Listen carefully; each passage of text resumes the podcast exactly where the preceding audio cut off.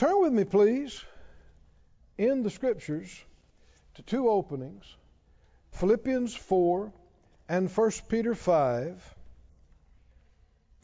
We were on a series for a while called No Worries. Anybody remember that? Yes. And we were looking at how the Lord told us not to worry.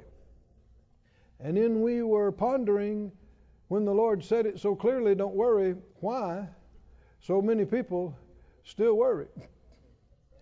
And so then we're looking at how to stop it, right? How to do what He told us to do. Do you think we should take the Lord seriously when He tells us not to worry? Or should we just, acknowledge, well, we can't help it, that's just something everybody does. Or should we take Him seriously? We should. And besides that, worrying all the time is not a happy life. And it's hard on your body. And it's hard on your friends and your relationships. Philippians 4. Then we're going over to 1 Peter 5. These have been our main texts in this series. And I'm excited about this tonight. I believe there are some real answers that we're going to get to. Philippians 4:4. He said, rejoice in the Lord always. That would include when you don't feel like it. And again I say, rejoice. Let your moderation, other translations say your sweet reasonableness, be known to all men. Should people find you easy to get along with? They should. The Lord is at hand. Now notice this, be careful for nothing. Now that means full of care, full of anxiety. Don't be full of anxiety about anything. Does that cover everything? Be careful for nothing. Then what is it okay for us to be full of anxiety about? He's told us be careful for nothing. So there's no exceptions to this. The reason I say that is because your mind will say, yeah, but it's my kids. And many have thought, well, if you don't worry, you don't care. But no, worrying doesn't prove you care. It just proves you don't have faith. I'm going to say that again real slow. Worrying doesn't prove you care, because if you really cared, you would discipline yourself to do something that would help, not do something you know is not going to do anybody any good, even make it worse. Worrying or taking care doesn't prove you care. It just proves you don't have faith. Keep reading. He said, be careful for nothing, but in everything, by prayer and supplication with thanksgiving, let your requests be made known unto God, and the peace of God that passes all understanding. Some things are better felt than telt.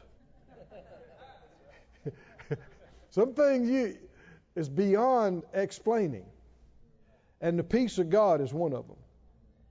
You cannot find this in a bottle, or a pill, or a syringe, or on a huge shopping excursion, or a magnificent vacation. You cannot find this in any physical, natural, material thing. It is the peace of God, His own peace, and it passes understanding. Oh, somebody say, thank you, Lord, for your peace. Now he's saying we can have this instead of being full of care and anxiety about these things.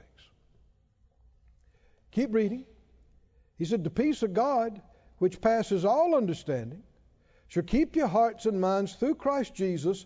Finally, brethren, whatever things are true, whatever things are honest, whatever things are just, whatever things are pure, whatever things are lovely, whatever things are of good report. Everybody say good report. Good report. if there be any virtue, if there be any praise, think on these things. Peace and fear are a choice because they are the result of what you think on. And we are in control of what we think on. So if a person, you, me, any of us, are full of fear, it's our fault and responsibility because whether ignorantly or not, we chose to think on that would put fear in us. When we could have chosen to dwell on that would put peace in us. And the scripture says, "Thou wilt keep him in perfect peace, whose mind is stayed on thee." Is it possible to get a hold of yourself and change the channel and quit focusing on this and quit talking about this and start talking about this and focusing on this? It is. So I know many people don't believe it, but it's still true. Faith and fear are a choice. Therefore, anxiety and peace are a choice, depending on what we think on. Romans says to be fleshly minded is death, but to be spiritually minded is life and peace. Does it matter what you think on? How much does it matter? According to Romans, it's a matter of life and death, what you think on. Most people don't believe that, but the Bible's still true. Go with me to 1 Peter 5. 1 Peter 5 and 6. 1 Peter 5. Aren't we thankful for the Word of God? Yes. It is the inspired, inerrant, eternal, perfect Word. Hallelujah. Somebody says, there's errors in there. No, there's giant holes in your understanding. I don't think I ever said that quite like that before.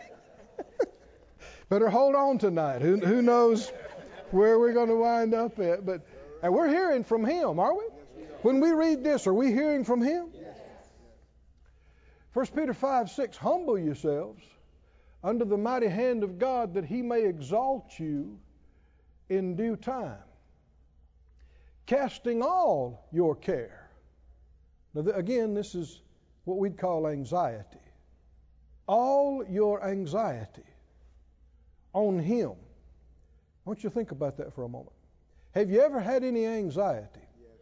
No need to raise your hand. I know. I know you have. Well, is it possible when you are experiencing this anxiety to take that anxiety and throw it on the Master? Is that possible? Well, what did He say? Casting. We might say throwing. Casting. Throw it off of you. Is it possible to do this? Yes. The word's true. It has to be. Casting all your care on Him. Why? Because He doesn't want you oppressed like that. He cares about you. And one of the big reasons why people continue to worry is because they're trusting in their self instead of Him. Keep trying to act like they can fix it when they can't. There are so many things in life we need to acknowledge quickly. This is beyond us. And so instead of just going day and night and worrying about it and getting sicker and more oppressed and more upset, we need to give it to somebody who can do something about it because we can't. It's too big for us. But if you're still worrying about it, you still got it. You're still acting like you can fix it. And it can be like flypaper. You might know what flypaper is. Thankfully, we don't see a whole lot of it anymore. But back when I was a little boy, back in the deep south, and we didn't have air conditioning. Oh, man, the flies could be bad. And so they have these little strips of stuff, sticky stuff on it, nasty stuff. And the flies would light on it and stick, and they couldn't get away.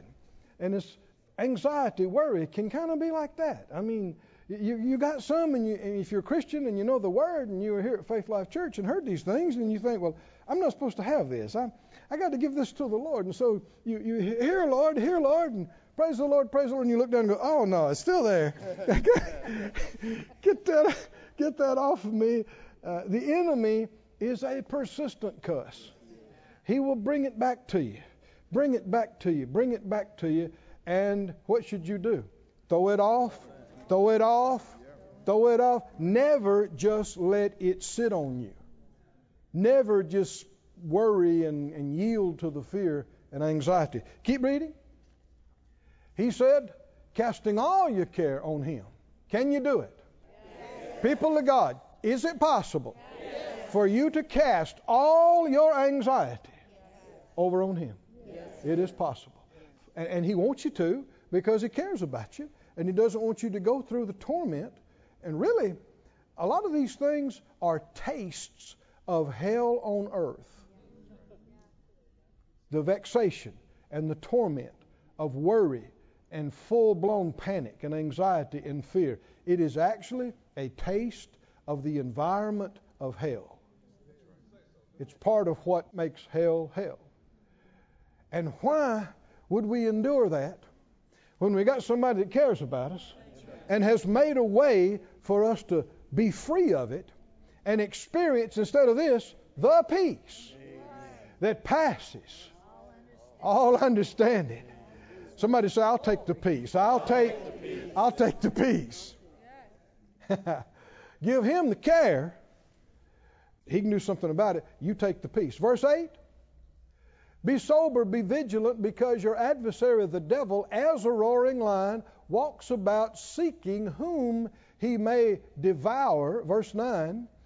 Whom resist. Isn't that what we're talking about right now? Resist it. Resist it. Steadfast in the faith, knowing the same afflictions are accomplished in your brethren that are in the world. One of the things the devil tells you to try to get you to worry is that nobody's going through what you're going through. Nobody's ever been through such a horrible thing. Lies, lies, lies. The same afflictions are being accomplished in your brethren in the world. Now, the Scripture tells us that we are not ignorant of His devices. And notice in this same passage talking about casting your care on Him, it refers to the enemy seeking whom he may devour. And this is part of it. Part of the way he destroys people is through this fear and worry and anxiety. Go to Hebrews, if you would, with me. Hebrews, the 2nd chapter. Hebrews 2 and 14. Hebrews 2:14 says, for as much as the children are partakers of flesh and blood, He, talking about Jesus, also Himself likewise took part of the same, that through death He might destroy him that had the power of death, that is, the devil. Did He do it, saints? Did He do it? He did it. Verse 15, and deliver them who through fear of death were all their lifetime subject to bondage. Now, this deals directly with worry, because worry, care, anxiety are all different degrees of fear. That's what it is. And it's fear of loss. Now, there's all different ways to describe that, but that's what it boils down to. So then, the greatest fear is fear of irrecoverable loss. Fear of losing what can never be regained. And people who don't know the Lord and are not walking in the light and freedom of this, they will experience this fear, this anxiety. When it comes to death, people just collapse. People have breakdowns. People are so marred and distorted that they are not able to go on and function normally in life when someone dies close to them, or Why? Because in their mind, they have lost that which they can never again have. Never again recover. But it's a lie. I said it's a lie. No. If your people are believers, if your friends are believers, if your family are believers that die, you'll see them again. Soon. I mean, if you live another 50 years, 75 years, it's going to go by so quick. Next thing you know, you'll be there, you'll see them. They'll go, wow, you're already here? I'm talking about if you live for many decades. Because with the Lord, 1,000 years is like a day. And people that are with Him are experiencing time with Him. So, dying is not irrecoverable loss. And so dying is not the worst thing that could ever happen to you. Are you a believer, child of God? Yes. Dying is not the worst thing that could ever happen to you. Because to die is to depart and be with Christ, which is far better than being here. Now that doesn't mean you try to see how quick you can check out now and leave. Because there's a reason why you're here. You got a job to do, right? And don't go leaving early and leave your work for us to do. Come on, you need to pull your weight, run your race, finish your course. Then when you and the Lord are good and ready for you to go, you go the right way. The right way. There's a right way to go. There's a wrong way to go. There's a right season to go.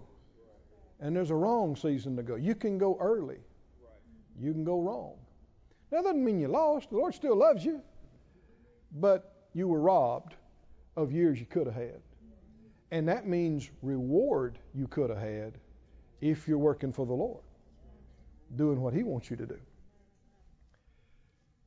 How is the enemy able to devour and to destroy? And how is that connected with care? Remember we read this is all in the same passage in 1 Peter 5. Cast all your care upon Him. And just a couple of verses later, he's talking about the devil seeking whom he may devour. Well, what determines whom he may devour and who he may not? What's the difference? What's the difference? Does it have anything to do with this fear and this care? Yes, it does. Go with me, if you would, in the Scriptures to Genesis 37. Oh, thank you, Lord. I'll tell you what, do it this way. Hold your place in Genesis.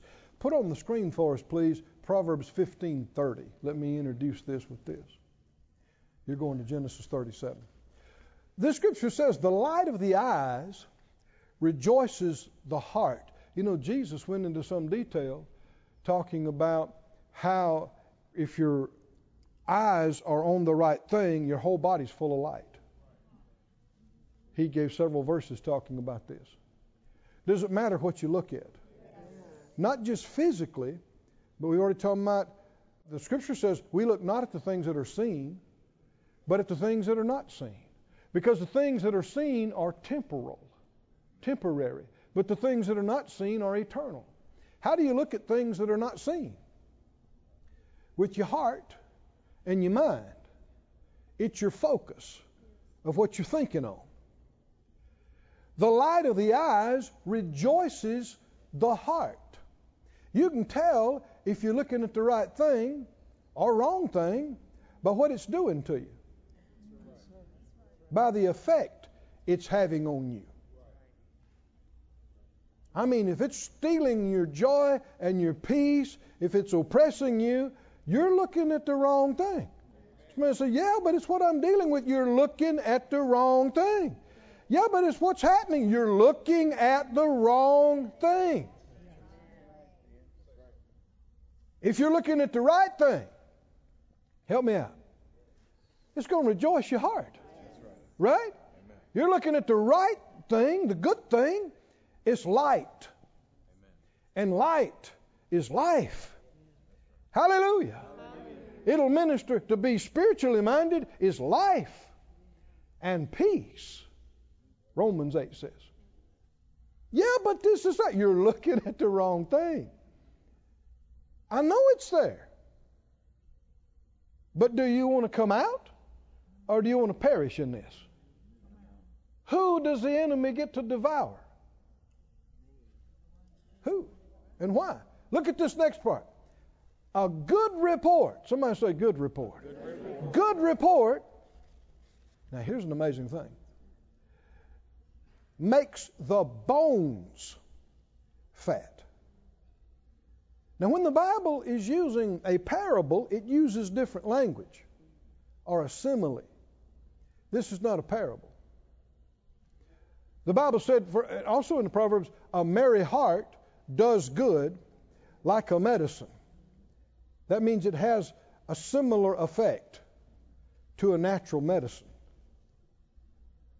This says a good report can affect your bones. You say, well, that's a parable. It's not a parable. Parable uses different language. Well, let me read to you some highly regarded translations. The NIV is a highly regarded one. It says, good news gives health to the bones. The Complete Jewish Bible says, good news invigorates the bones. It affects marrow. It affects blood cell production. It affects bone density. It affects the bone. What affects the bones?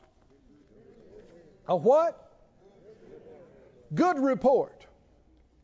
What if you've been having bone problems? Need to find you a good report. Is that right? You need to find you. Where might I find this good report? Oh, there's a book. There's a book. Hallelujah. That is inspired. Words of life. This is not just philosophy. Amen. This is not just moral education. This is from the one who said, light be.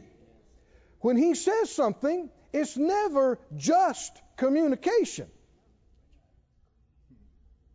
There's no word of God, the scripture says, that's void of power. When he says something, his commands are not just instruction, they are enabling.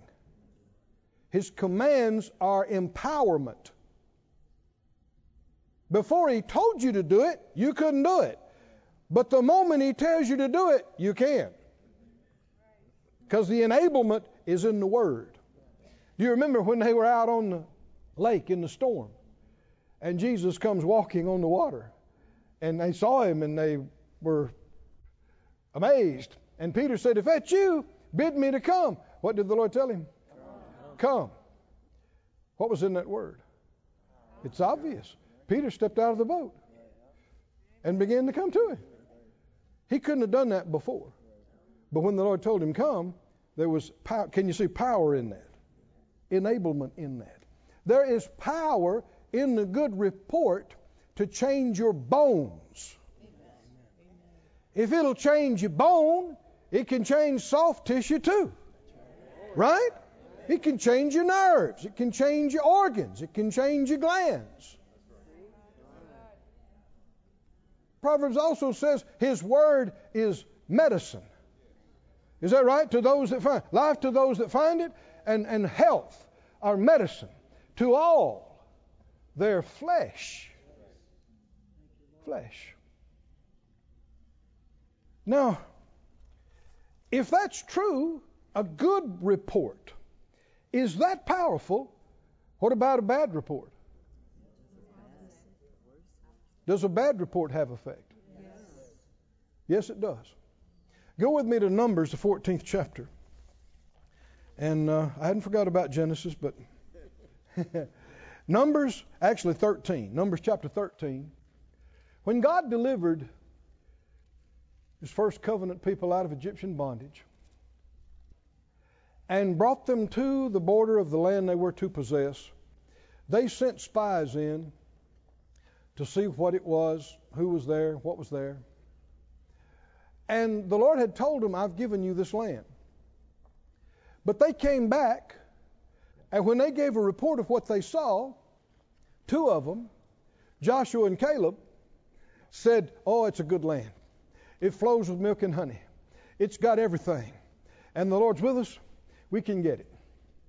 10 of the 12 said, no way, no how.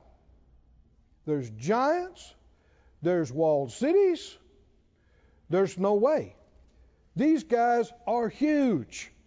We're like grasshoppers to them.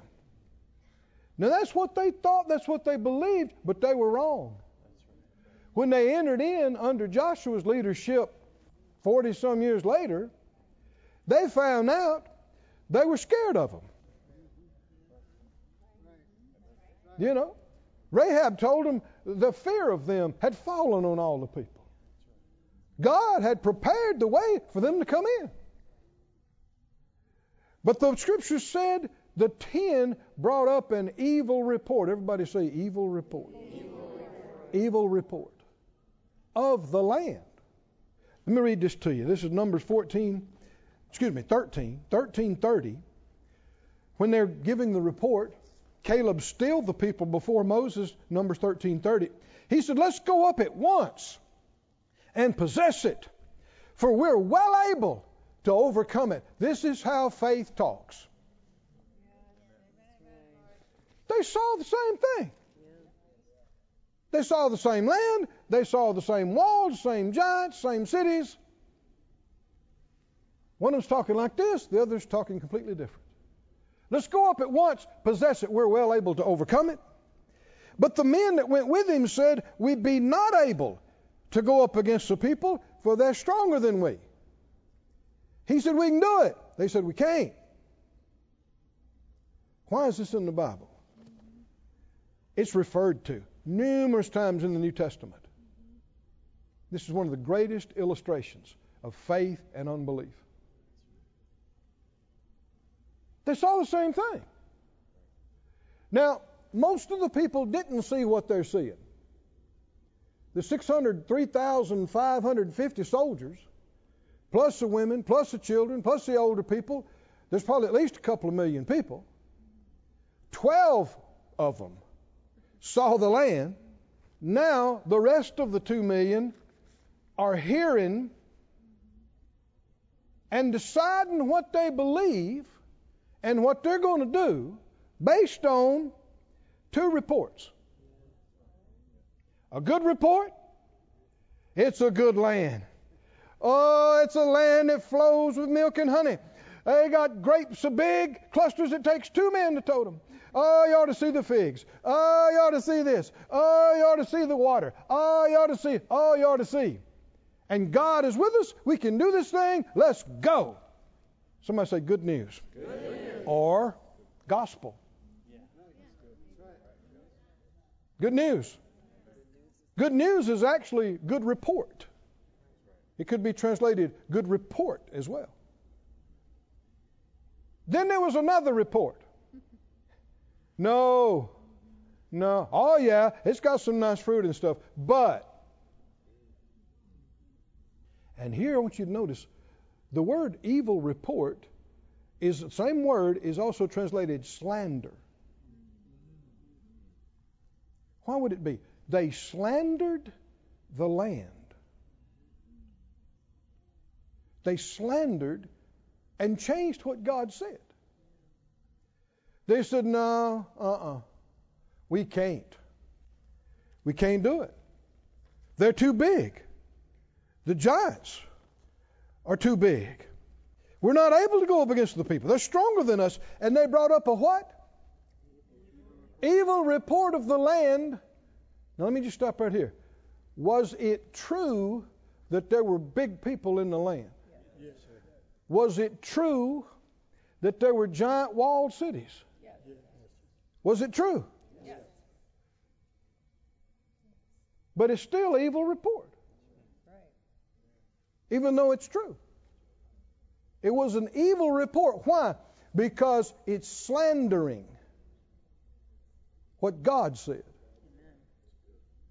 It's disrespectful.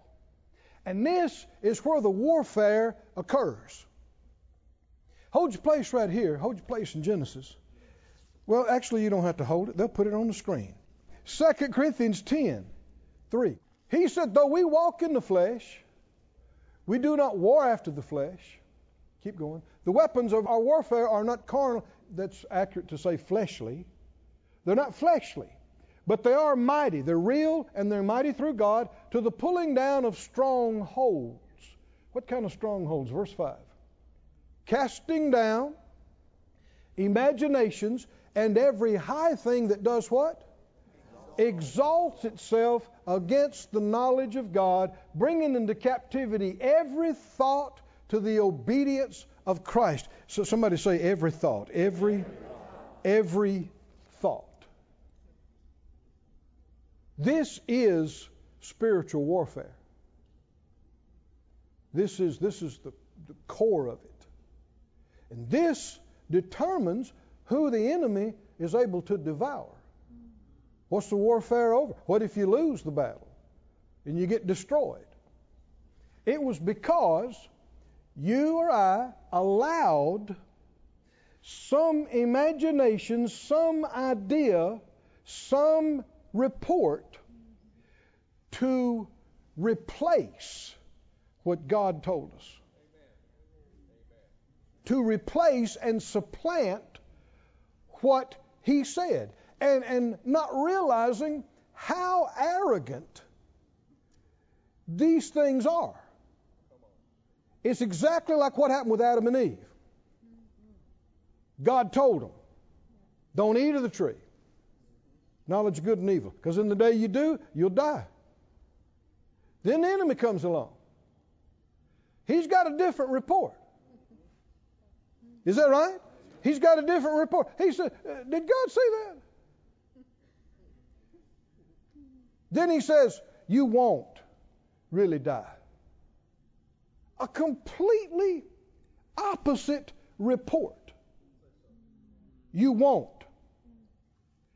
And they let that evil report, which is slandering what God said.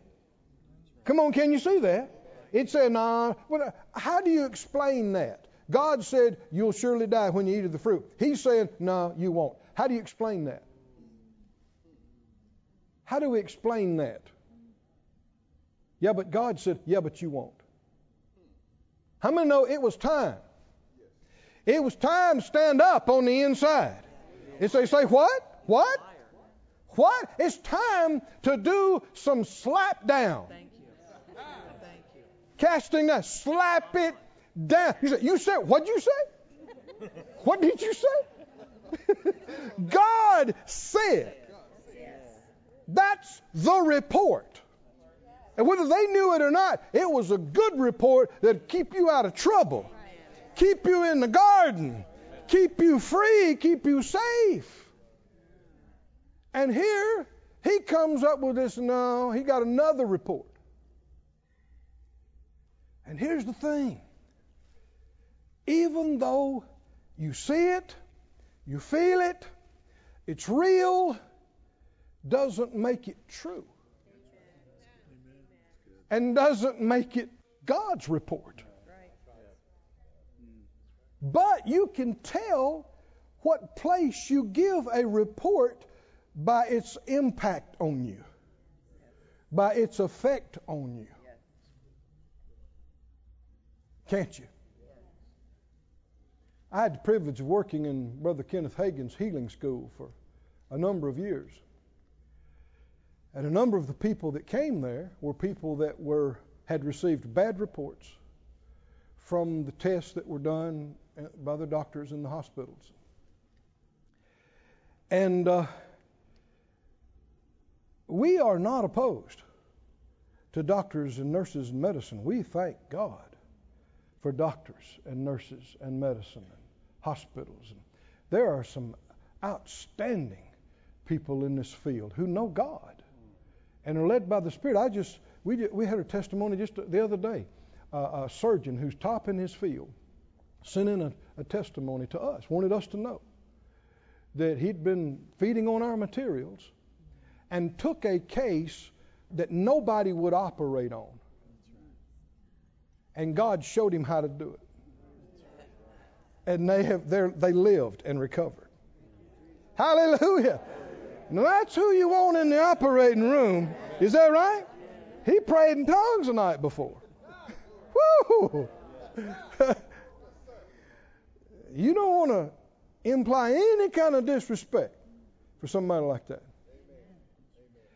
But at the same time, you got to remember, I don't care who they are and what field they are, they're men. They don't know everything. Whether it's a lawyer, whether it's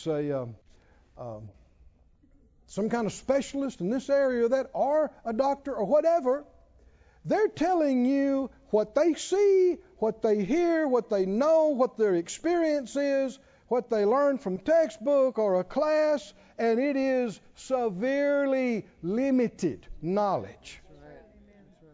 And it should not be your final answer, your final authority. No, I'm talking about arguing with people. You go to somebody to help you, and they endeavor to help you. You should thank them for helping you. But if you don't like the prognosis, when you leave the office, don't cause the doctor any trouble, but you go home, and you ask the Lord, you say, now, Lord, what do you say about this? I don't know if you heard that or not. Come on, you say, Lord, what do you say? What do you say about this? Because I don't care how bad a report you got, God has a good report. Come on, God has a good report, a good report. He has a way out. He has a way of escape. All things are possible with God, and all things are possible to him or her that believes. That means what men think is impossible is actually possible. Things happen every day and night that experts don't understand. You would not be the first, and you won't be the last. But you got to make up your mind, what report am I allowing in my heart? What report am I laying hold of? There's a you will be dead likely in 3 to 6 months. That's a bad report. There's another report over in Psalm 91. It says, with long life I'll satisfy you, show you my salvation. Which one carries more weight in your heart and in your life? Which one will you focus on? Which one will you let in you? I've seen it over and over. When people get a bad report, well, this is stage such and such cancer. This is AIDS. This is such and such. I have seen, because I dealt with this, Brother Hagin's ministry extensively, I've seen people, the color drains out of their face. I've seen hope leave people's minds. And they think, well, this is it. Well, they didn't say it, and you see people get quiet. You see people get quiet. And when people get quiet like that, they won't be around much longer. And if you're a Christian, that ain't the end of the world. That's not the worst thing ever happened to you. You'll depart and be with Christ, which is far better. But Could it have been different? Is God able to do things that men don't think is even possible?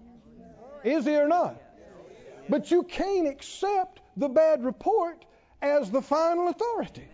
You can't accept, I don't care who the experts are, and we're not knocking them at all. They're just telling you what they see. They're telling you they can't fix it. Well, you shouldn't be too shocked.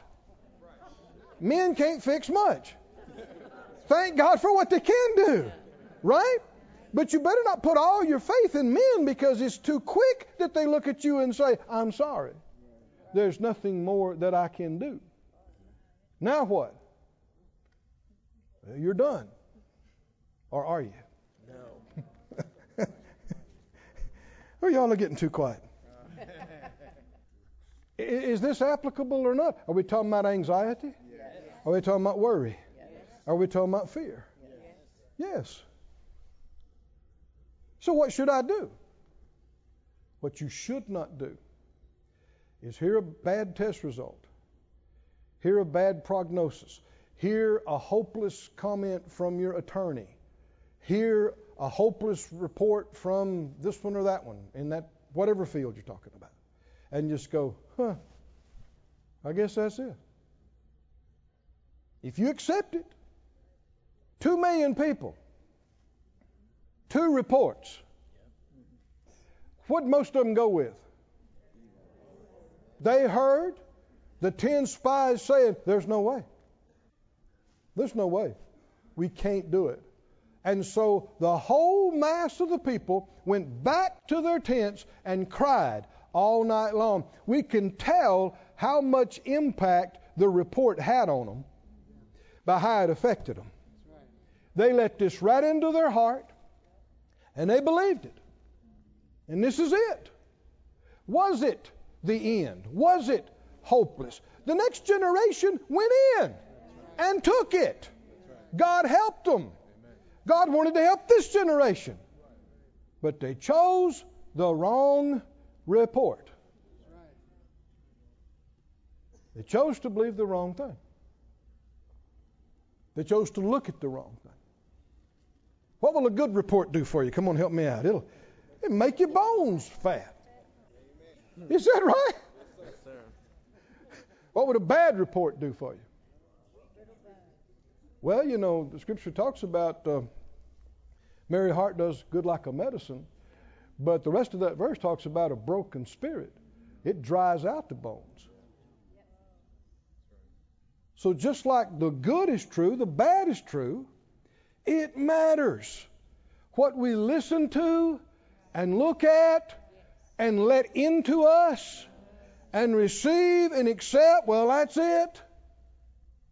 The more faith you develop, the more you walk with the Lord, you learn that a lot of what people say just doesn't matter, including experts, because we have somebody else that we check in with.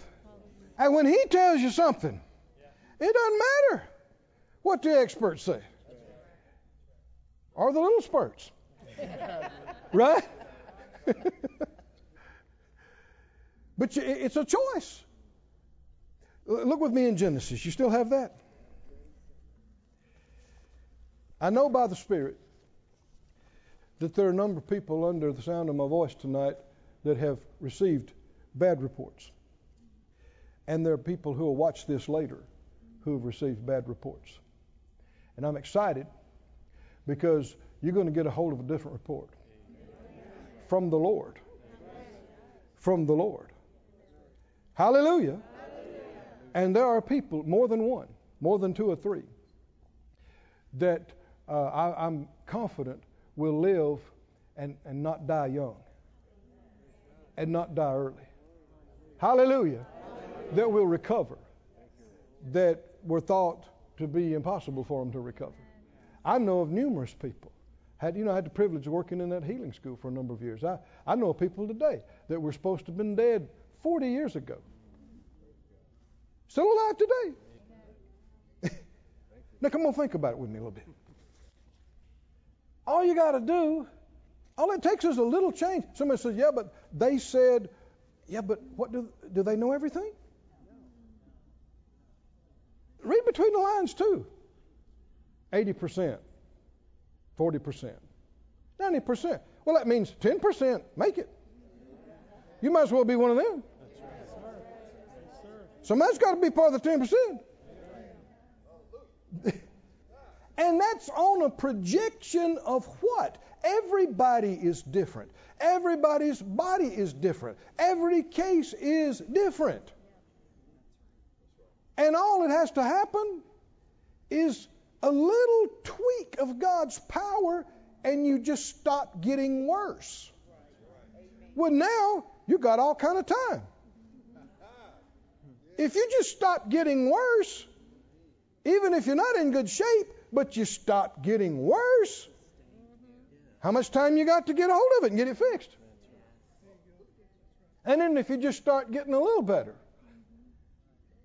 well, you're not on the be dead soon clock anymore, because you're right. You're going the other way. Come on, can you see this? Actually, I've done this with people before. There was a man who sent word when I was working there at Brother Hagin's ministry, who was in terrible, terrible way. And he was in so much pain and in such a bad shape. They said, you know, he just had days maybe to live, maybe weeks, and so much pain they had to keep him under all these drugs. And when you're in that much pain, you can hardly hear anybody talk to you, or you know, and your mind's so foggy with drugs. And so I went to him, and as I'm going there, I'm asking the Lord, what do I say to him? What do I say to him? And I got there, and he was in such a bad way, he could hardly even hear what I'm saying. And the Lord quickened me. I just grabbed his hand, and I said, brother, do you believe? Scripture says if any two of us agree as touching anything we ask, it'll be done for us. Do you believe that you and I could pray and you wouldn't get worse? Because every day he's been getting worse. He looked at me through tears. He said, that's it.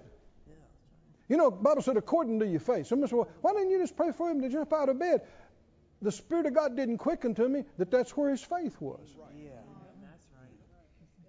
And how many times did the Lord tell us, according to, not what God can do, according to where your faith is. Faith comes by hearing.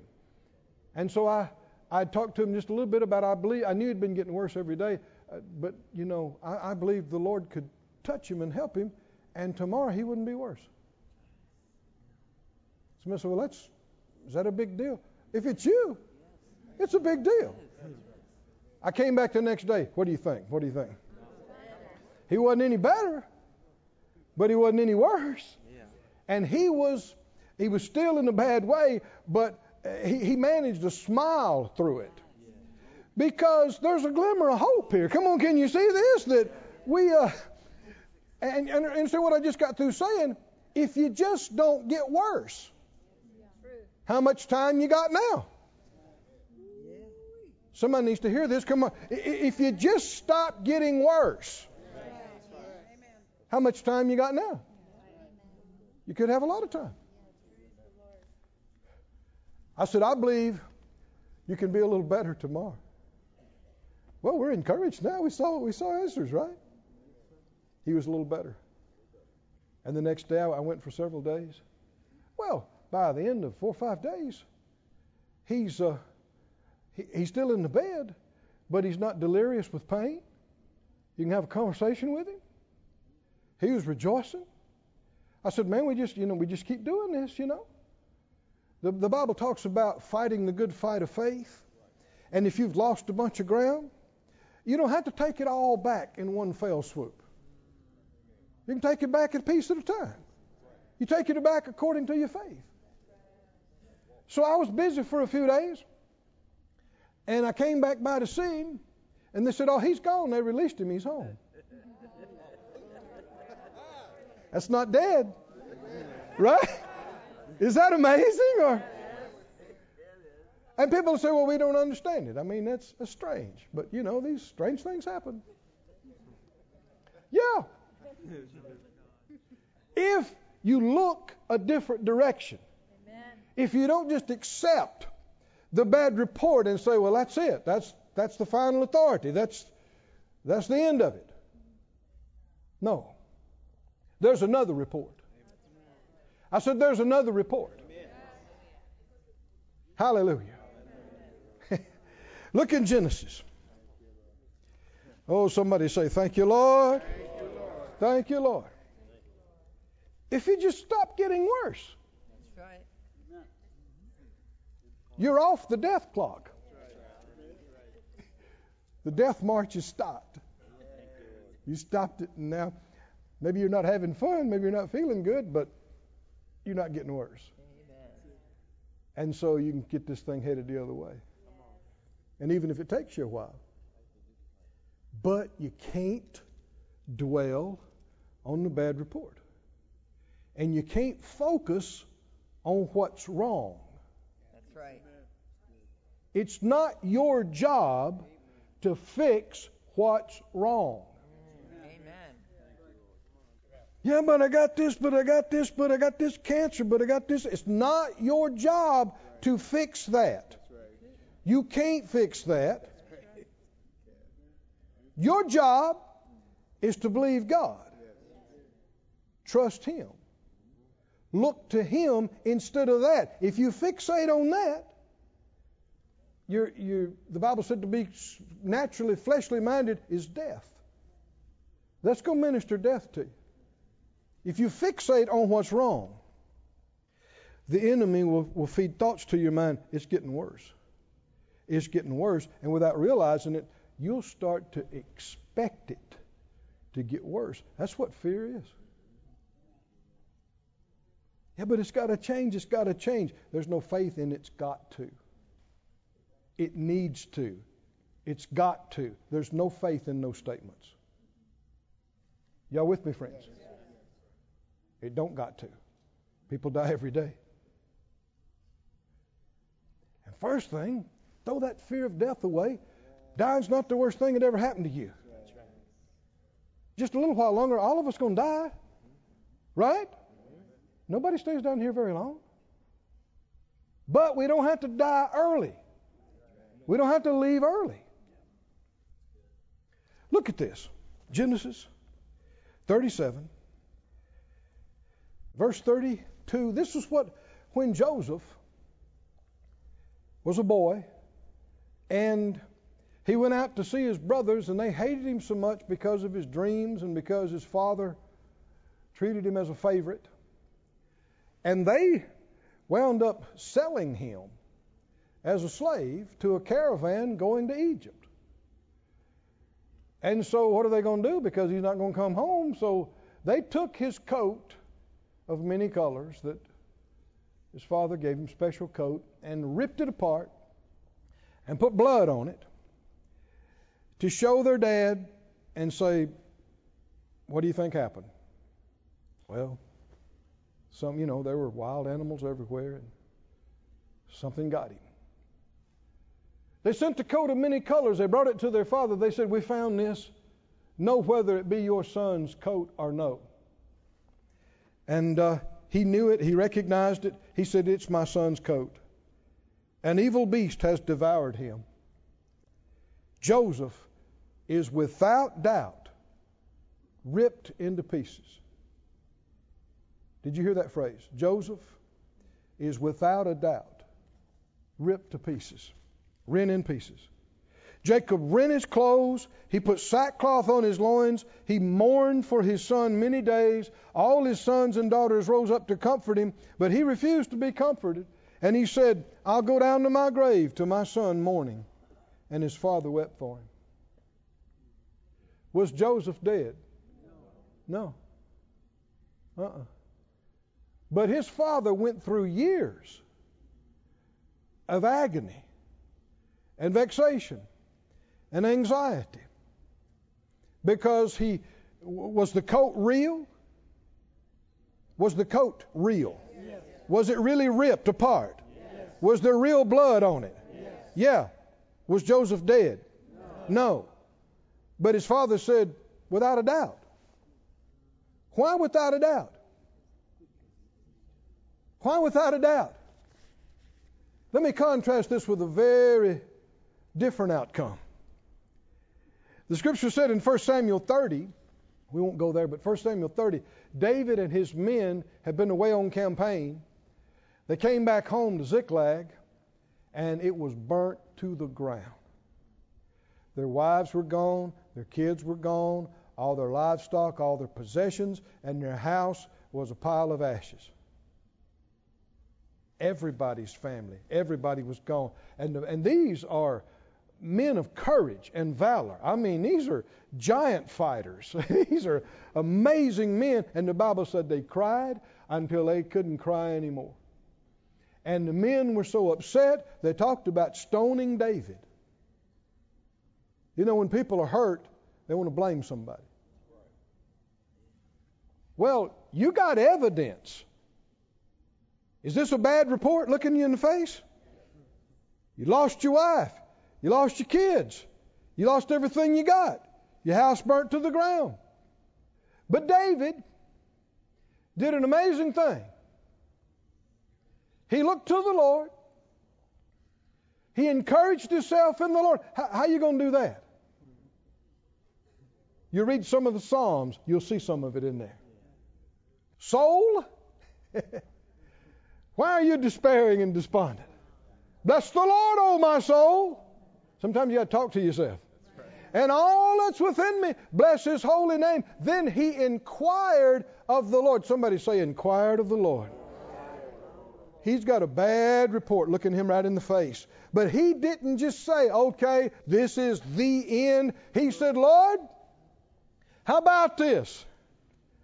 And the Lord gave him another report. Oh, somebody said a different report. A different report. He said, get up. Go after them. You'll find them. You will recover everything.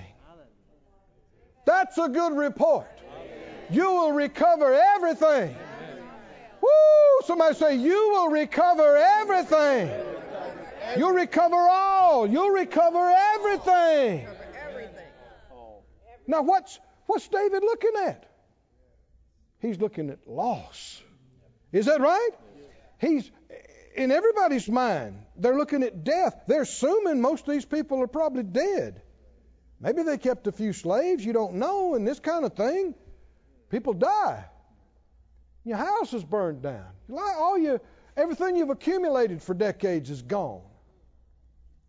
And the people you love the most are gone. You don't know whether they went north, south, east, or west, or how long they've been gone.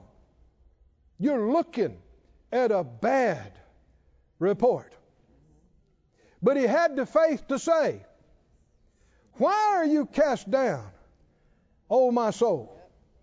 Why are you so dejected and hopeless? You know the Creator of the heavens and the earth. Why don't you ask him about this?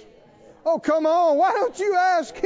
So he inquired of the Lord, and the Lord gave him a different report. He said, get up, boy. Go after it. Somebody needs to hear that. Get up.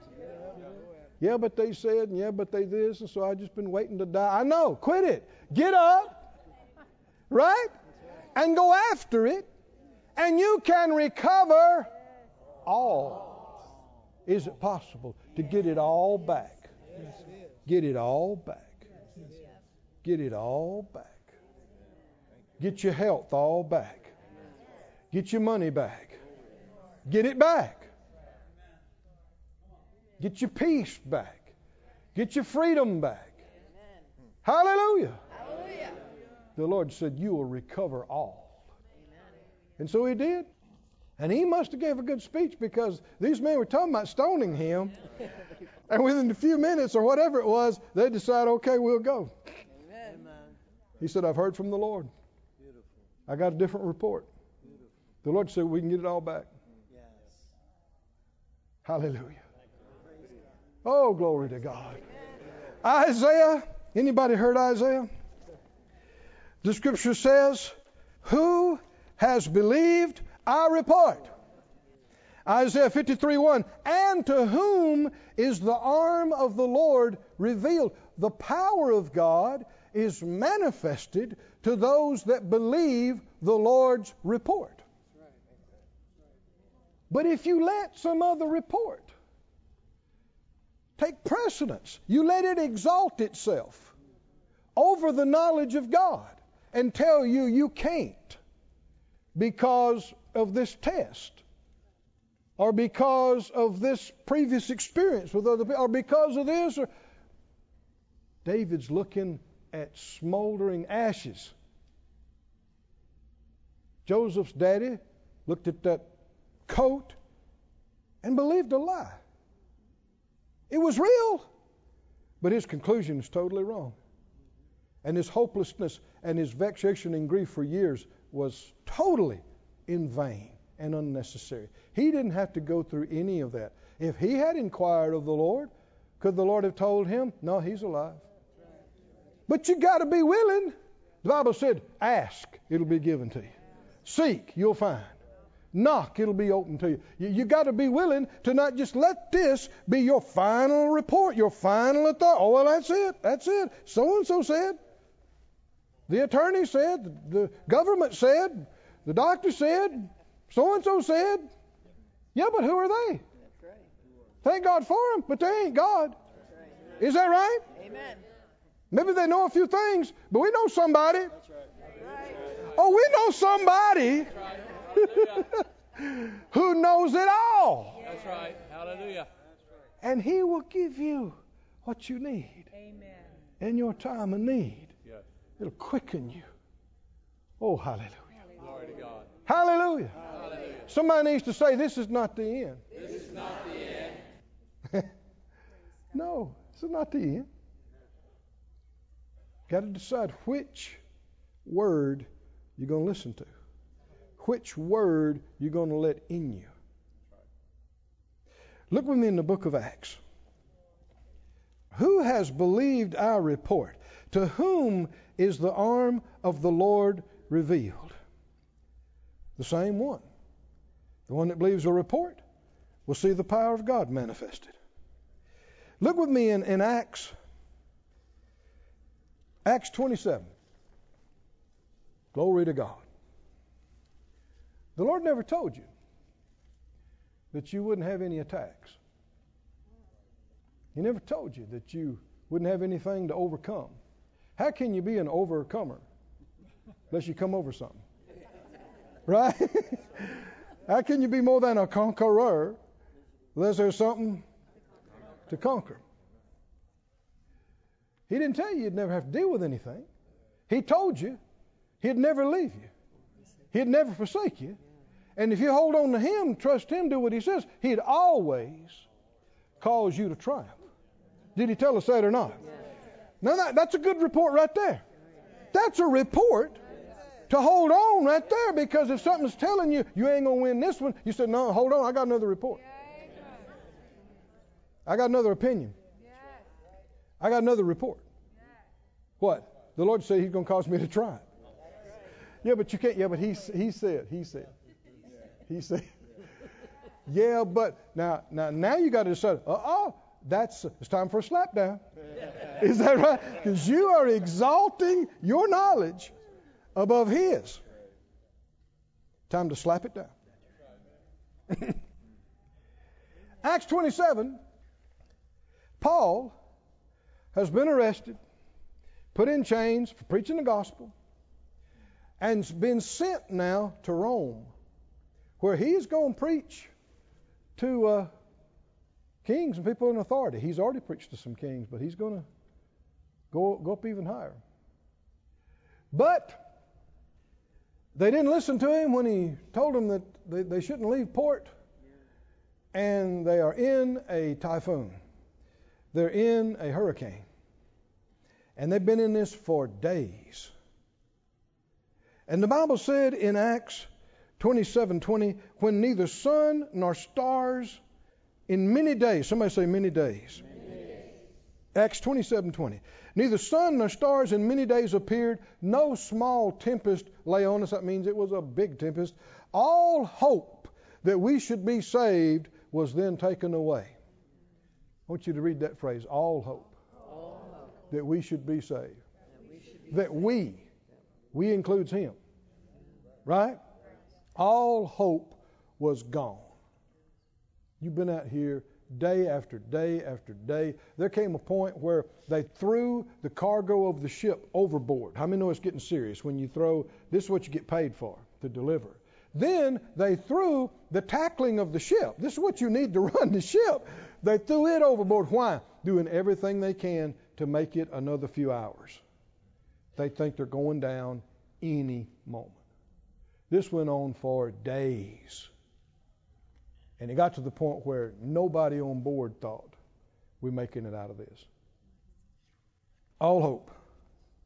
But after long abstinence, Paul stood forth in the midst of them.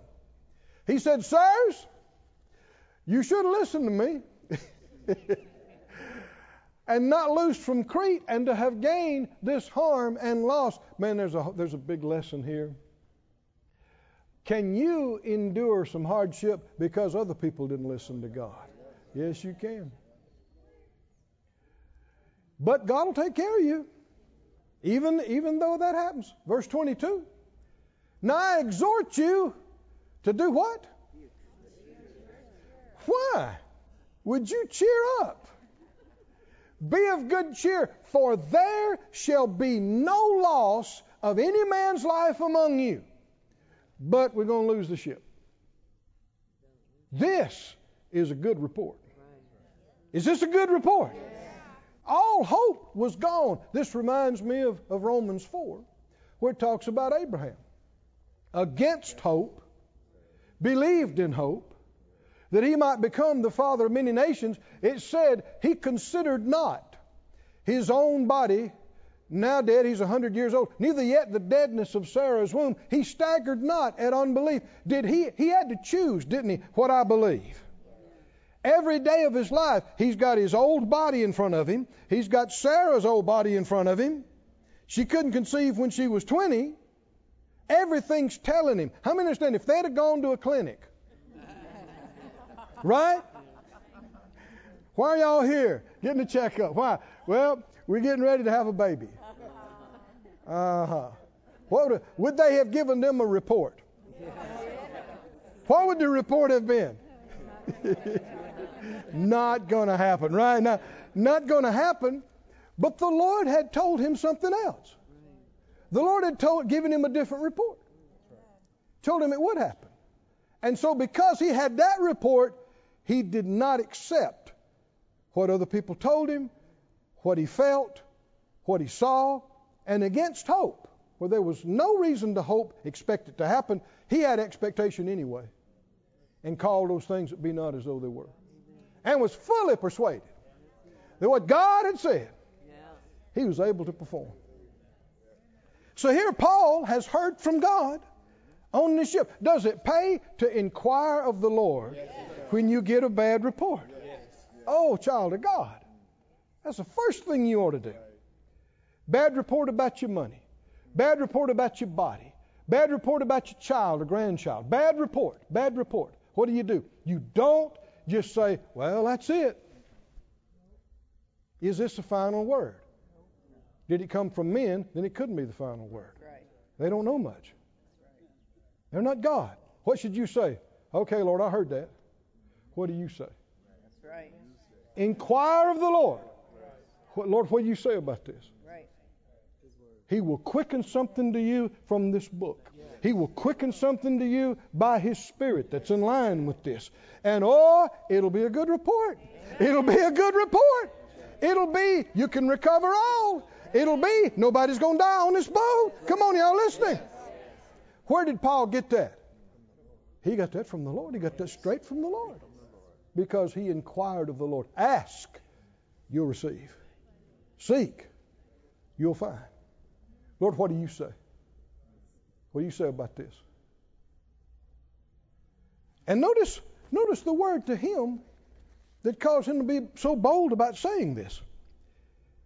he should be of good cheer. Verse 22, there will be no loss of any man's life among you. That's a big statement. How can you say that? Because he heard from the Lord.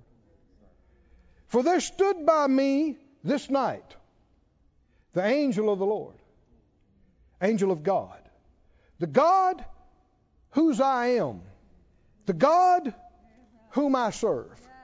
He said, I belong to God and I serve God. Hallelujah. And he's inquiring of the Lord about this situation, and the Lord sent an angel to him and told him, fear not, Paul. Is this a good report? You can tell it's a good report. If it's a bad report, you might start out by saying, be afraid, be very afraid. This is bad news coming. No, what? Don't be afraid. I got a good word for you. I've come from the good God who sits on the good throne. Amen. And he sent me with a good word to you. Yes, sir. Now, this is in the middle of a hurricane. I mean, the boat's going up and it's going down. Waves are crashing over the side. The wind's blowing 100 miles an hour. In the middle of this, he said, fear not, Paul. You must be brought before Caesar. And lo, God has given you all them that are sailing with you. Well, they didn't know how glad they ought to be that this preacher is on board. Obviously, Paul had asked for them too. Lord, not just saving me, but Lord, I want to see all these folks saved.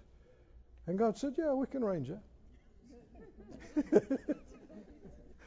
God's given you all them that sail with you. Wherefore, sirs, be of good cheer. Cheer up. Cheer up. That's evidence you've stopped believing the evil report. It's evidence you're believing a good report. You're believing a different report. You're expecting something else. If you got no joy, no peace, you're convinced of the bad report. You're expecting the bad report to come to pass.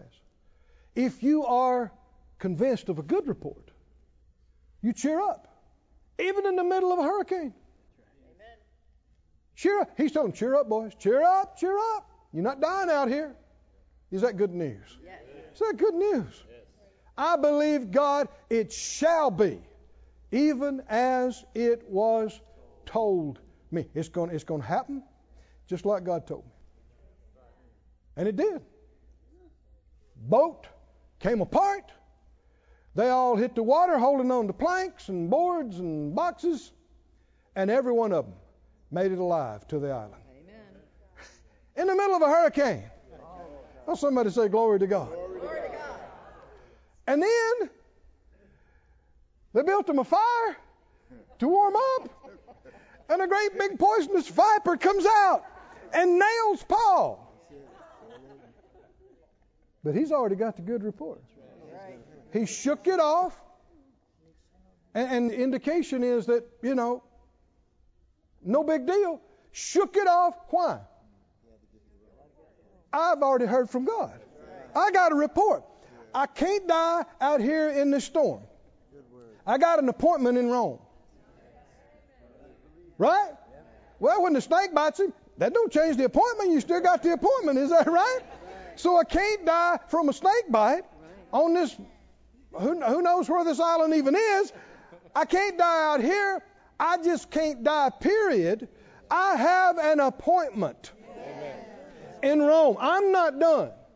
Whatever it takes, whatever healing it takes, whatever restoration, whatever miracle it takes. Well, that's God's part. Well, somebody said, that's God's part. That's God's part. That'll have to happen because I got to get there and I have to do this between here and there. Yes, amen. And I'm in agreement with him. Amen.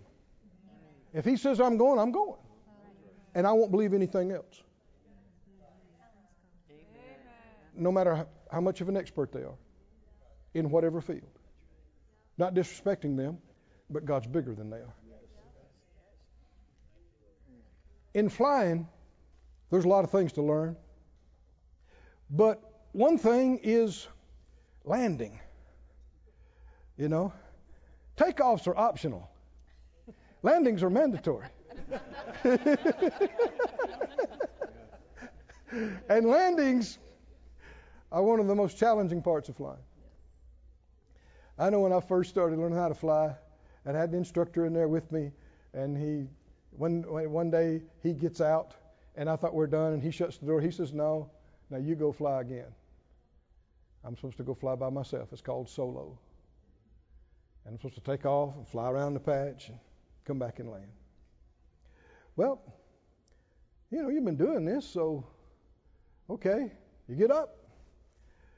And then when it comes time to land, boy, that airport looks so small from up here. And as you come down, it takes a while to learn this maybe, but one thing that eventually I saw, I can't look where I am. I've got to look where I want to land. Because, you know, as I'm going, you know, you pull the yoke up and the houses get smaller. You put the yoke down, houses get bigger. You know what I mean by that? You get closer to them. And so as you're going down, you're like, ay, ay, ay. These trees are getting closer and these houses are getting bigger, and there's the runway. And there's the end of the runway. And you don't want to be too high, and you don't want to be too low, and you don't want to be too fast, and you don't want to be too slow, and you don't want to be left, you don't want to be right, you want to be just right. And so you get to looking, and the tendency is to try to rush it and try to make it happen and to fixate on where you are, and you go, am I high, am I low? But that's not how it works. You got to pick that spot out on the runway, 1,000 feet from the end. And that's where I want my wheels to touch down. Are y'all with me? And you need to set up a stable approach. None of this stuff. Steady. 3 degree. On speed. Right?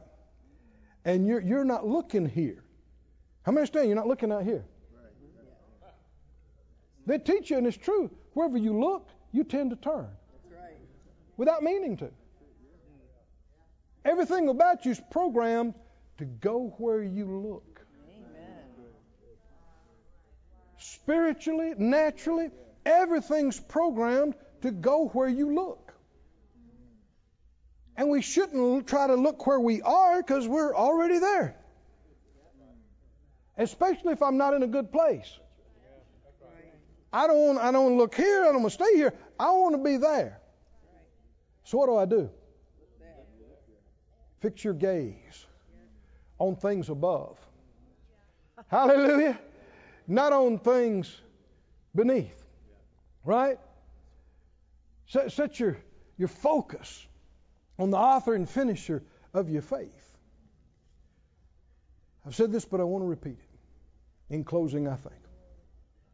It's not your job to make the cancer stop.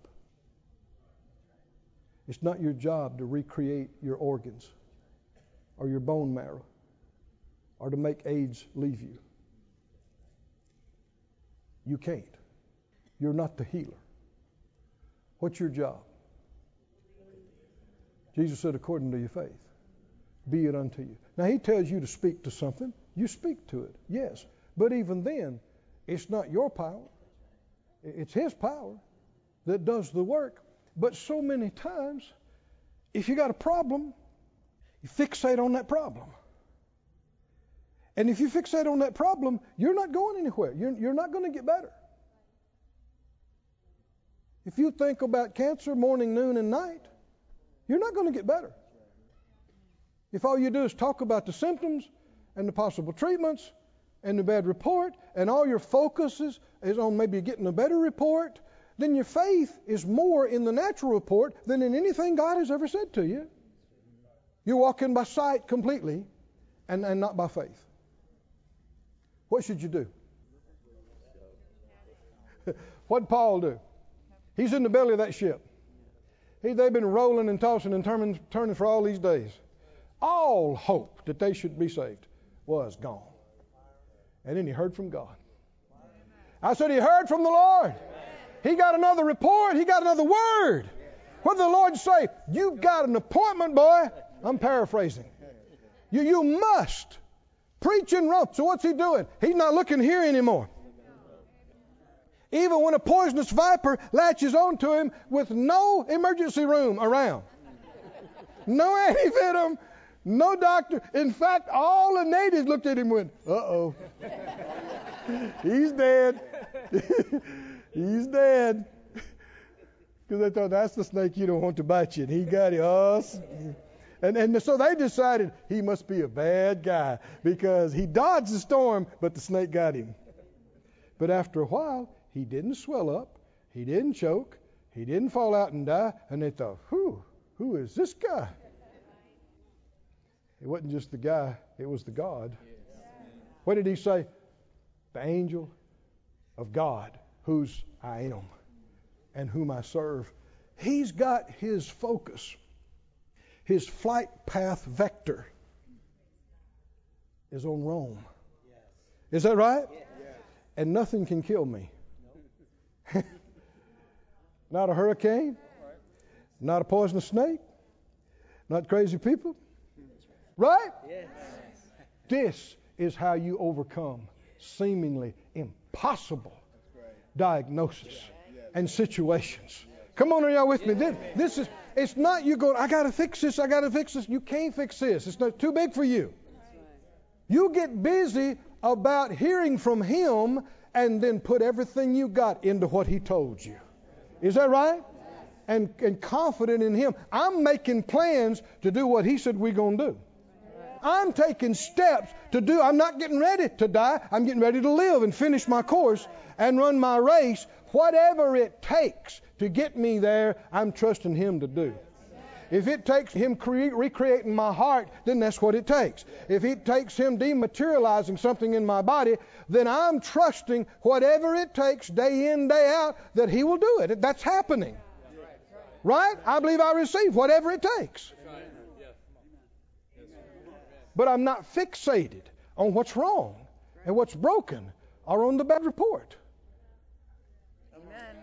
Hallelujah. Hallelujah. You won't see the provision looking at the bills. That's right. You won't see the miracle looking at the problem. You got to learn like I had to learn.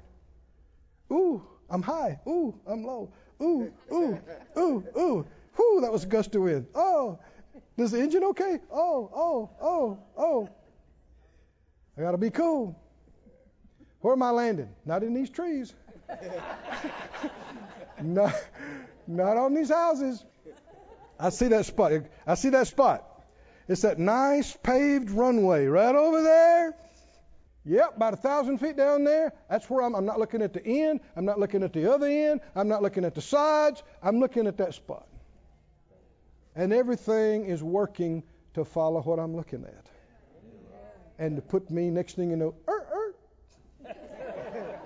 looking good. How many know God is big? He can cause you to land right on the spot. Right on the we call him a greaser. Right on the spot where you need to. God is bigger than anybody. He's bigger than anything.